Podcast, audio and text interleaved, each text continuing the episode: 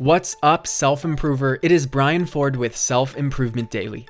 Take ownership of your personal development one tip at a time. Sometimes I have to tell you what you need to hear, not what you want to hear, and that's part of this tip. Good things aren't going to happen on their own.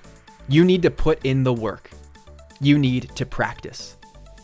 If you have a presentation, you can't expect it to go perfectly well without rehearsing.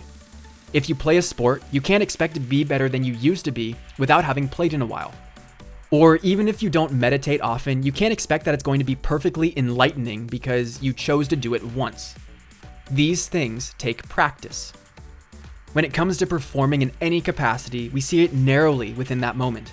The speech itself, the game you're playing, while you're meditating. But we don't give credit to the preparation required because all of that work is removed from that moment. Logically, we know different.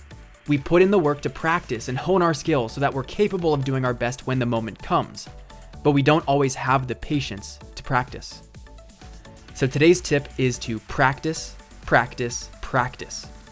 Think about what standard you want to meet when you perform, and then track back to what you need to do in advance to be capable of that level of competition. Then create a plan that holds you accountable to consistently put in the work so that you can deliver to the fullest when the time is right. As far as I know, there's no replacement for good old fashioned hard work. So don't skip it. Invest in your craft and practice. Thank you for listening, and I'll see you next time on Self Improvement Daily.